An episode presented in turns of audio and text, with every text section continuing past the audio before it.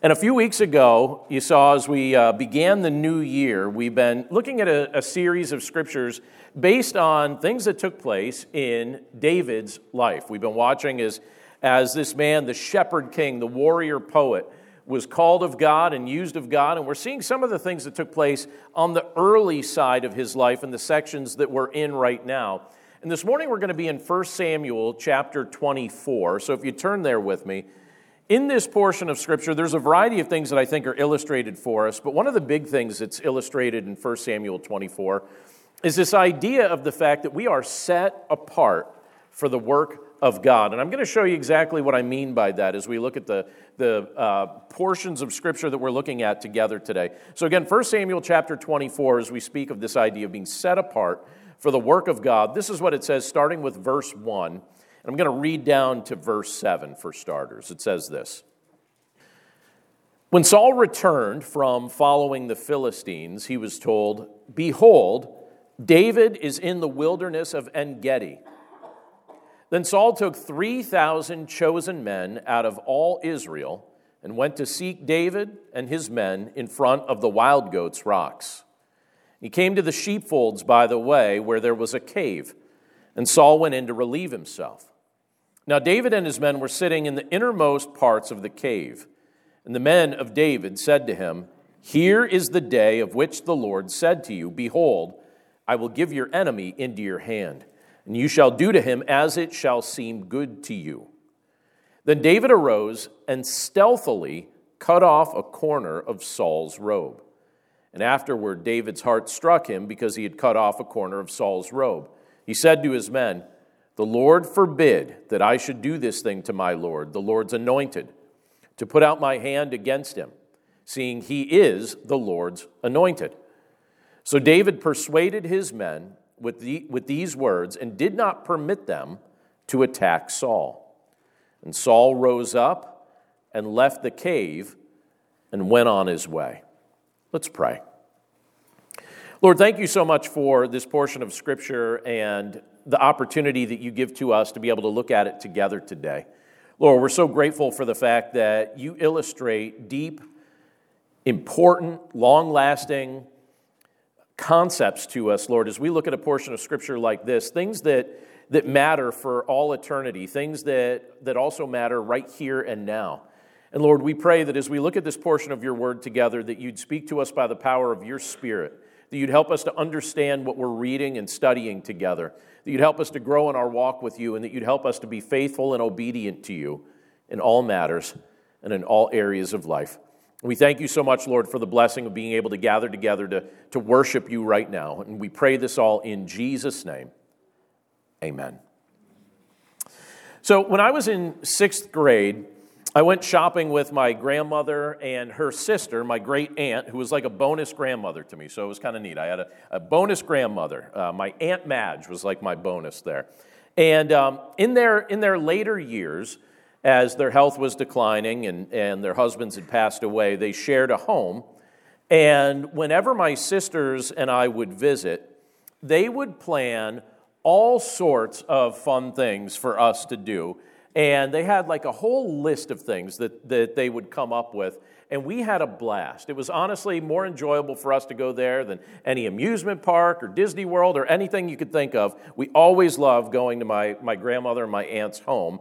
And a lot of the fun things that we would do included visits to Public Square in downtown Wilkes-Barre. Now, if you're not familiar with Public Square, it's just the basically the center of that city, the center of that town and uh, lots of shopping, lots of retail, lots of things like that that existed there at the time. And one afternoon while we were shopping there, we came to a watch counter in one of the stores that featured watches that were very trendy in the mid to late 80s. So picture, you know, go back. Do you know, do you know what brand I'm even referencing? Swatches. Okay, see, I didn't even have to say it, right? You knew. Swatches. And I wanted one so bad. Isn't it interesting how advertising has such a impact on a young brain, you know? I wanted, I like, like as we get older, like we're not susceptible still to it, right? I still think I want a swatch. It's like in there, right? But I wanted one of those swatches so bad. And we, wa- we walked by one of those counters, and, um, and I, I just was looking at them. And if you remember, again, during that time, these were like must have items. And so my aunt looked at my longing and sad eyes and she said, Do you want one of those? And I said, I would love, I would love one of those. And she said, All right, pick one out. And I thought, Awesome. I'm so excited. So I was looking around at all the different designs, and the designs, if you remember what those things were loud. Like these were very loud watches. There was nothing subtle about the watches. And so as I was looking at them, I, I started thinking, okay, I want to get something that looks neat, but I don't want to get one that anyone I know already has. I want to have a unique one. And so I'm looking at all the different ones that they had and all the different designs, and I finally settled on one design that was completely transparent. The watch was completely transparent. The only color to it were the hands on the watch, but everything else was completely transparent. So that meant that you could see the gears, you could see all the other parts. Every element of it was transparent. Even the bands on it were see through bands. And I thought, what a cool idea for a watch. Now, think about the inner workings of a watch with me for just a second. If you've ever seen what it looks like, those gears and how they all work together, you know there's lots of gears, lots of intricate parts, and they need to work together if, and it needs to be in harmony, they need to work together properly at the same time if the watch is going to effectively keep time. And obviously, if you remove any one of those parts, even if it's just a small part, the watch is going to immediately stop functioning properly. And I mention that not to talk about watches and not to talk about brands of watches, but to draw a comparison with how the church is designed to operate. We all, when you look at Scripture, it tells us that we all have an important function, even if we feel like we play a smaller role. So maybe you don't feel like your role is out in front. Maybe you feel like your role is, is in a different spot of how things operate, but we all play an important function. And if any one of us is missing, the entire body is going to be impacted. All believers have been set apart, or I could say, anointed for the work that God wants to accomplish through our lives. And we play a valuable role in the great work that He's doing here on this earth. And it's a real special thing.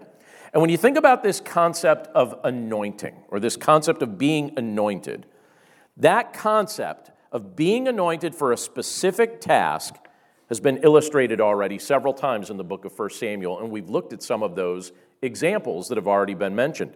If you remember, early in the book, and we just kind of alluded to this, we didn't go over this in detail, but early in the book, Saul was anointed with oil by the prophet Samuel to serve as Israel's first king. So that happened to Saul. He was anointed, set apart to serve as Israel's first king. And then years later, and we looked at this just a short time ago, a couple weeks ago, David was then anointed by Samuel to replace Saul in that role. But in the years where there was overlap, where David had now been anointed to replace Saul, but Saul was still operating as king, in those overlapping years, what we discover when we look at the scriptures is that Saul was insanely jealous of David. So much so that he devoted a considerable amount of time and considerable amount of focus during that era of his reign toward capturing and attempting to kill David. That's what he wanted to do. He wanted to capture him, he wanted to kill him, and that was it. And that's what was taking place in the verses that we just read from the opening of 1 Samuel chapter 24. Basically, ever since David had killed Goliath with just a sling and a stone, he was a person of note in Israel. So if you were living in Israel at the time, David would have operated in your mind, probably, in our minds, like a celebrity. We would have thought of him as a celebrity, a, a person of note, someone whose name was, was well known. And many people in Israel were devoted to him and very loyal to him, including hundreds of men who now surrounded him and fought valiantly with him in battle. And they would go into battle, they would fight the enemies of Israel, they would ultimately uh, seek to do what was to the benefit of their people. And Saul, still operating as king, David, David hasn't replaced him yet.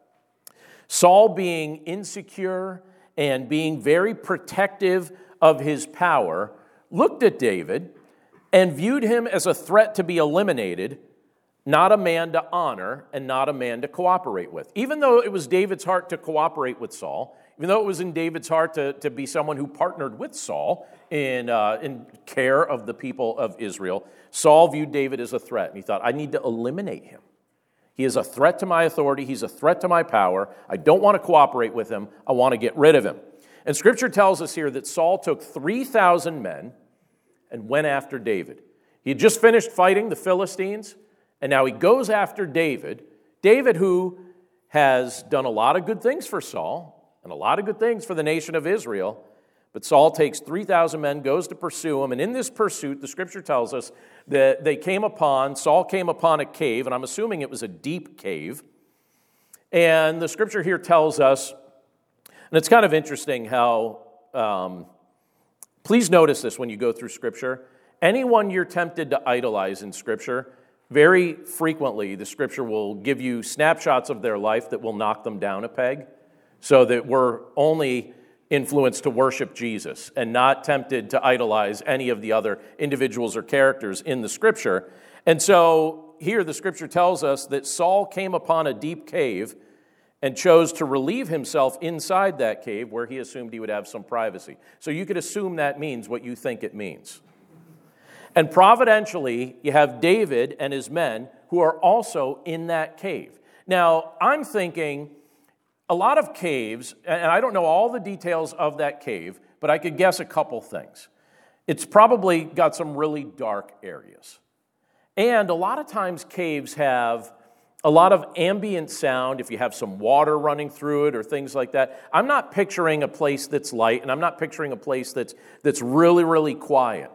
I'm picturing a place that you know, there's like probably sounds that are kind of blocking out like the sound of movement and, and, and some darkness there. And, and so Saul enters into this cave. David and his men are also in that cave, in the innermost parts of that cave. So it's like a deep cave. And as Saul approached it, it was the belief of David's men that this was the Lord's providence, that, that the Lord was delivering Saul up to David and his men because David or Saul wanted to kill David and so the people thought, you know, the men that were with David thought this is going to be the perfect opportunity to kill Saul and end his murderous pursuit. But one of the things we discover about David is that it was never in David's heart to hurt Saul. And it was never in David's heart to kill Saul.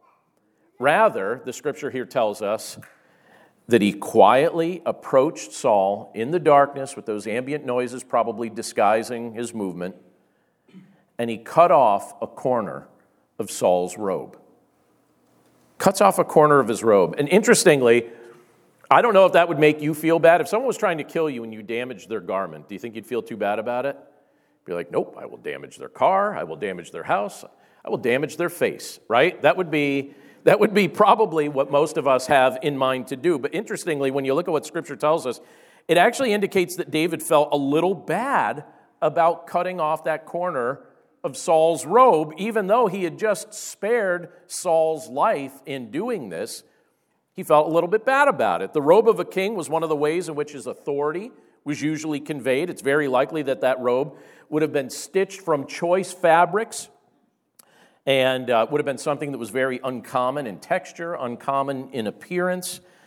And instead of cutting Saul down, you have David cutting off that corner piece of material which later was going to have, very soon, was going to have a, a very important use because he was going to use it to illustrate that he had mercifully spared Saul's life. He could have cut him down, but instead just took a little snip off his outer garment.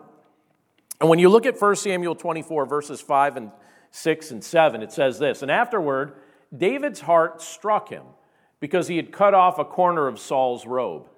He said to his men, The Lord forbid that I should do this thing to my Lord, the Lord's anointed, to put out my hand against him, seeing he is the Lord's anointed. So David persuaded his men with these words and did not permit them to attack Saul. And Saul rose up and left the cave and went on his way. It's a very interesting event that, that takes here in this portion of Scripture. And after Saul leaves the cave, if you continue through, uh, this particular chapter, David emerges from the cave and he calls out to Saul. And David, if you, if you understand where his heart was at in this moment, he grieved over the malice that Saul had in his heart toward him. He knew that that malice was irrational. And he also did not reciprocate those emotions. David went even so far as to show honor to Saul even though Saul brought thousands of men into the wilderness to pursue David and attempt to end his life. In fact, when you look at verses 10 and 11 of 1 Samuel 24, it says this Behold, this day, and this is David speaking, he says, Behold, this day, your eyes have seen how the Lord gave you today into my hand in the cave. And so he's like standing outside the cave. He's talking to Saul. He's yelling out to him, and Saul's men are around as well. And he's got that piece of his robe in his hand. He's like, Here's the piece of robe. I literally just cut this off your garment. And he says, You see it. You see what I could have done to you. You see that I could have killed you, and I didn't do it. He says, This day your eyes have seen how the Lord gave you today into my hand in the cave. And some told me to kill you, but I spared you. I said, and notice his statement here because we're going to visit this a lot. He says, I said, I will not put out my hand against the Lord or against my Lord, for he is the Lord's anointed. See, my father, see the corner of your robe in my hand. Isn't that an interesting thing? It's a very interesting occurrence. It takes a lot of self control in a context like that. And you could also see that there's something else working in David's mind and something else working in his heart, because naturally speaking, anyone would have eliminated the threat that was coming against them, especially when you have help. Now, why did David demonstrate this mercy and this respect towards Saul? Why did he do this? Why was this his response? And again, I, I wonder would we have done the same? I think most people would be pretty eager to eliminate a threat to their life. And when you look at David's story, even up to this point, it's very clear that David wasn't weak. He also wasn't afraid at all to end the lives of soldiers from warring nations that were attempting to, to hurt the people of Israel. Last week we spent time looking at how he ran toward Goliath and had no hesitation in uh, burying a rock deep into Goliath's forehead. But when it came to Saul, he couldn't bring himself to hurt him. And I believe that this reluctance can be attributed to the indwelling presence of the Holy Spirit in David's life. And I'll explain what I mean by that. The Spirit of God had come upon David, Scripture says. When he was anointed by Samuel, the Spirit of God came upon him. And the Spirit of God was shaping David's heart. And when the Holy Spirit shapes your heart and my heart and David's heart, what he ends up doing so he helps us understand deeper level concepts that need to be spiritually perceived in order to be grasped. And this was something that David was starting to understand, starting to understand some spiritual things that, that can only be grasped spiritually, these deeper, these deeper level concepts. And basically, the Spirit of God was compelling David not to harm someone who had been anointed by the Lord. Even though you could say, you could look at Saul and you could say, well, he was in rebellion against the Lord, and the Lord was about to remove him from power. Even still, he had still been anointed or divinely set apart as king over Israel. And I believe the Spirit of God was indicating to David's heart, don't strike down the Lord's anointed. Now, why would that be something the Spirit of God would indicate to his heart? Don't strike down the Lord's anointed. Well, the concept of bringing harm to the Lord's anointed or maybe I could even say it in the reverse the concept of bringing no harm to the Lord's anointed. It's spoken elsewhere in God's word, even though that concept was regularly disregarded by the people of Israel. In fact, they would frequently bring harm against the Lord's anointed. But when we read throughout the, the Old Testament, we see examples of people that the Lord divinely appointed for their task. So they were anointed for a task or consecrated for a task. We learn of patriarchs, we learn of prophets that God had called out from among the people. You see them all throughout the Old Testament. Years later, David himself even referenced this concept of bringing no harm to the Lord's anointed uh, when he sang to the Lord. After the Ark of the Covenant was returned back to Jerusalem, you have David singing these words. I'll actually just bring them up for us. It's from 1 Chronicles 16, verse 22. He sings out to the Lord, Touch not my anointed ones, do my prophets no harm. He's basically singing out the same concept that the Lord had impressed upon his heart. And so David's saying, Look, you know, I, I recognize, as the Lord's indicated to me, I'm not supposed to bring harm to his anointed one. Now, I want you to think about this whole concept of anointing because I actually see in our present context, it seems like something that, that I mean, it's a fascinating concept to, to contemplate, but I actually see in our era a lot of people misunderstanding what it means. So I've seen or I've often heard of people describe certain church leaders as anointed. I remember the first time I ever heard that was in college. I was talking to an older woman, and she described someone's ministry as being an anointed ministry, and I had no idea what she was talking about.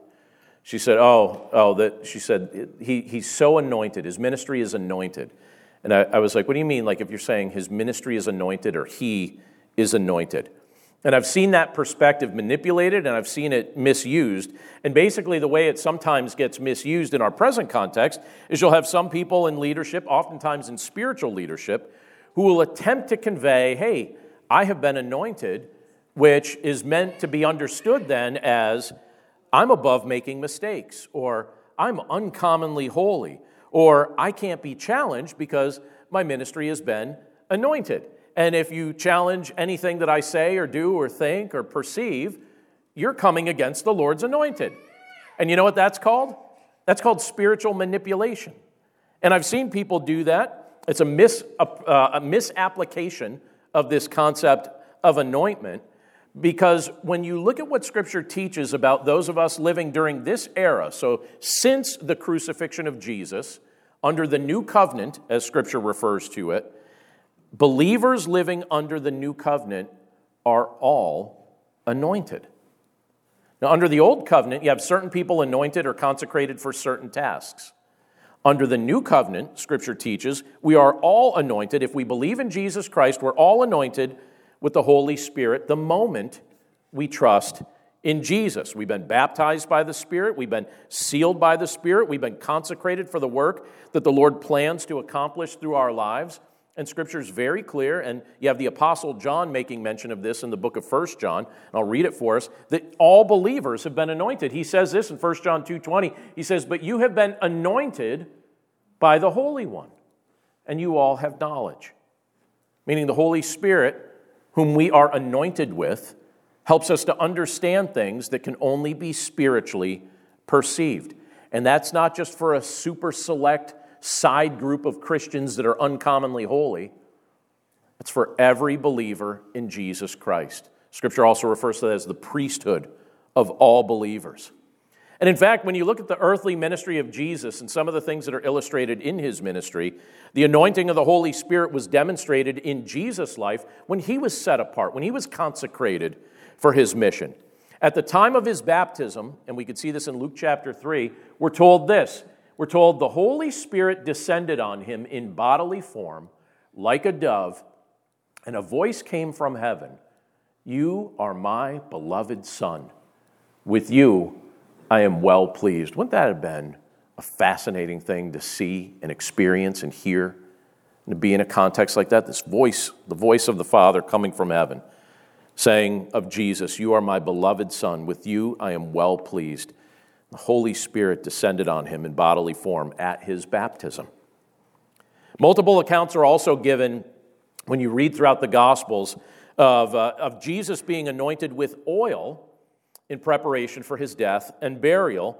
And when this was done, it was also done to acknowledge his authority as the Messiah, as the king.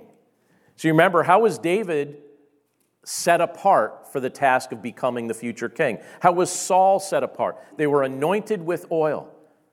Well, Christ was anointed with oil very much, I mean, in, you could say in a different way, but very much with the same message being conveyed that he's Messiah in his case, that he's the coming king. In John chapter 12, you know, I don't have a slide for this, so let me bring that back. In John chapter 12, I'll just read this for us. It, starting in verse 3, it says this Mary, therefore, took a pound of expensive ointment made from pure nard and anointed the feet of Jesus and wiped his feet with her hair. And it says, The house was filled with the fragrance of the perfume. But Judas Iscariot, one of his disciples, he who was about to betray him, said, Why was this ointment not sold for 300 denarii and given to the poor? He said this not because he cared about the poor, but because he was a thief. And having charge of the money bag, he used to help himself to what was put into it. Jesus said, Leave her alone, so that she may keep it for the day of my burial. For the poor you always have with you, but you do not always have me. Jesus Christ is God's anointed Messiah. In fact, the word Messiah, do you know what it means? Means anointed one. That derives directly from the Hebrew word for anointed. The word Christ, which we typically use, that comes from the Greek word Christos, which also means, take a guess, anointed one. So Christ is, is the Greek equivalent to the Hebrew word Messiah, the anointed one. He's anointed. It's my belief that when David, coming back to 1 Samuel 24, when David expressed reluctance to raise his hand in aggression against the Lord's anointed, because that's what he says his reason is. He says, I will not raise my hand against the Lord's anointed. When he said that, what he was doing, I believe he was demonstrating the internal witness of the Holy Spirit who was guiding and directing his thoughts and his actions. I think David, you know, if you talk to him about it in that moment, he probably wouldn't have been able to fully articulate the full theological significance of his reluctance to strike Saul, but I believe it can be said that his respect for the Lord's anointed was actually a form of respect for the Messiah, Jesus Christ. And you could see what the Holy Spirit put upon his heart the concept of not striking the Lord's anointed. When I think about the broader application of a portion of Scripture like 1 Samuel chapter 24, it makes me think about the anointed ministry of Jesus. Makes me also think about the work we've been anointed to do in his name. It also makes me think about the respect we, we ha- um, that we have the opportunity to show him in the process of taking steps of obedience that he calls us to take. Now, some of you know that I really, really enjoy history, and I happen to know that I'm not the only one in this congregation that enjoys history. So, those of you that did not come for a history lesson today, too bad, because I have a brief one for you. King Henry III of Bavaria, a name you didn't expect me to bring up today. He, he, uh, he served and he ruled in the 11th century. And uh, he actually, I don't know if you've ever thought, boy, wouldn't it be great to be king? Or maybe in our context, you ever think, boy, wouldn't it be great to be president? I used to think it'd be great to be president. Now, as my life has gone on and I've watched, I'm like, feels like that would be miserable to be president, right? But he actually grew very tired of being king. He just kind of grew sick of it. He grew tired of the pressures and the stress and the, the lifestyle and all that. He was like, I, I, This is not for me. I don't want to be a monarch anymore. And uh, King Henry III of Bavaria, back in the 11th century, decided, I'm going to quit and I'm going to become a monk. And that's what he decided to do. So he actually made application to a monastery. He reached out to a man, his name was Prior Richard. He served and led the local monastery, and he basically asked to be accepted as a monk in that context and spend the rest of his life in that monastery. He's like, I just want to, I want to abdicate my throne. I want to live as a monk. I want to be there. And the conversation between them is quoted as going like this Your Majesty, said Prior Richard, do you understand that the pledge here is one of obedience? And that's going to be hard because you've been a king. I understand, said Henry. And he said, The rest of my life I will be obedient to you as Christ leads you. So as Christ leads you, I will be obedient to you. And then Prior Richard looked at him and he said, Okay, then, for starters, I'm gonna, it's going to start right now. You ready? He said, I'm going to tell you what to do. This will be a test of your obedience. I'm going to tell you what to do. Go back to your throne and serve faithfully in the place where God has put you. Go back to your throne and serve faithfully in the place where God has put you. And when King Henry died, a statement was written. They said, The king learned to rule by being obedient. The king learned to rule by being obedient. So when we tire of our roles and our responsibilities, I think it helps to remember that God has planted us in a certain place so that we could be a good accountant or a good teacher or a good mother or a good father. Then Christ expects us to be faithful where he puts us. I think our lives are a continuation of the work Jesus inaugurated during the course of his earthly ministry. The Holy Spirit has anointed us to be people who obediently serve Christ in various ways. I don't know if you've ever perceived your life that way, But I think that that's biblically accurate to make that statement that the Holy Spirit has anointed us to obediently serve Christ in various ways. I think the fields we serve in, and I think the manner in which we serve may look drastically different.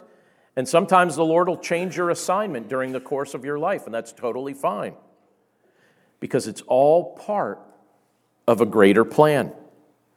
I believe that the Lord intentionally places believers in all kinds of areas, doing all sorts of things so that the fragrance of Christ might permeate all kinds of industries and all kinds of vocations. So some of us have been anointed to lead in the church, some of us have been sent to the local school district. I think others are sent to various offices or retail hubs or restaurants or manufacturing centers.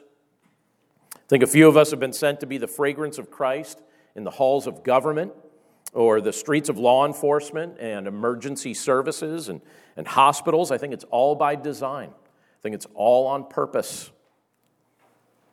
And I think respect for God's anointing and his anointed servants, I think it can ultimately serve as a form of respect for the anointed one, the Messiah, Jesus Christ. Think out of our reverence and respect for Jesus, we have the opportunity to joyfully and obediently commit ourselves and fulfill and complete the mission that His Spirit has anointed us to fulfill.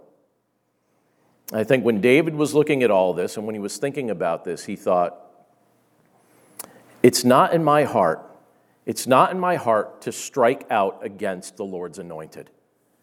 And I think ultimately this was something the Spirit of God put in David's heart out of reverence for Christ, even though I don't know that David would have been able to fully articulate that. But I do know that in our context, as men and women who live under the, the new covenant, as men and women who live in this era, this side of what Christ accomplished for us on the cross, keep in mind that when you live and where you live is not an accident. Keep in mind that your salvation is not an accident. Keep in mind that the ways that the Lord shaped your personality and the doors that He's opened up for you, not an accident. Even the things, you know, Scripture talks about this idea of the Lord giving us the desires of our heart. Do you ever look at that and you're like, that's like the best Scripture ever? The Lord wants to give me the desires of my heart. You know what you discover over time as you, you walk with the Lord? Not only does He give you the desires of your heart, but before He gives you those desires, He first shapes them. And as our faith matures, what He does is He causes you and me to want the things that He wants for us. So He shapes our heart and then gives us what He shaped us to desire. So I don't know where the Lord's going to call you to serve, but be faithful in whatever He calls you to do. At some point in your life, maybe He'll even change your assignment. Maybe He'll give you something different to do, and He'll make that clear to you if that's the case. But wherever you are right now, I'm grateful to the Lord that you're where you are. I'm grateful to the Lord that He sent you to serve where you serve. I'm grateful that there are believers in all kinds of areas, in all kinds of fields, in all kinds of industries as the fragrance of Christ representing Him and demonstrating that they too have been consecrated for the task that the Lord's entrusted to them. And I think it's all part of God's plan, it's all part of God's mission that more and more and more people will have the opportunity to hear the gospel of Jesus Christ as it's, as it's lived out by display and as it's spoken of from the lips of those who know Him. And I'm grateful that the Lord looks at us and He says, I want you to be part of what I'm doing. Isn't that a wonderful thing to think about? So if he makes you a king, glorify him in your kingdom. If he opens up another door, glorify him wherever he opens up the door. And in the end, re- remember that as you have the privilege to do so, it's your privilege to honor and glorify Jesus Christ, who's called you unto himself. Let's pray. Lord, thank you so much for the privilege to be able to look at this portion of your word and to think about the things that you reveal to us in it. Lord, we're grateful for the fact that you love us. We're grateful for the fact that you give us the privilege to walk with you. We're grateful for the privilege that you're right here with us in this room, and that when you look at our lives, you're looking at, at people that you have called unto yourself. You've given us your name, and you've made us new people. We are a new creation in you. Lord, I'm grateful for the fact that we are anointed with your Spirit. We are consecrated. We're brought unto you. We're set apart for your use and for your glory. And Lord, we're even grateful that this morning, as we have the privilege to celebrate the baptisms of, of several individuals that are part of our church family here. We're grateful, Lord, for the fact that, that we get to see a demonstration of you calling someone unto yourself, even in the midst of that. We thank you for their lives. We thank you for their testimonies. And we thank you that collectively and individually that we have the opportunity to glorify your name in the midst of whatever doors you open up for us. So, Lord, thank you for your presence in our lives. Thank you for calling us unto yourself. And we pray that we would learn a life of humble obedience to you, where your name is glorified in the work that gets accomplished by our hands because we're serving as you've, you've shaped the desires of our hearts, you've shaped our personalities, you've opened up doors for us to walk through. And then you give us the privilege to glorify your name as we simply rely on you for the power that you supply. We love you, Lord. We thank you for all of these things. And we commit ourselves to you now and pray for your power to do what you've called us to do. We ask this all in Jesus' name. Amen.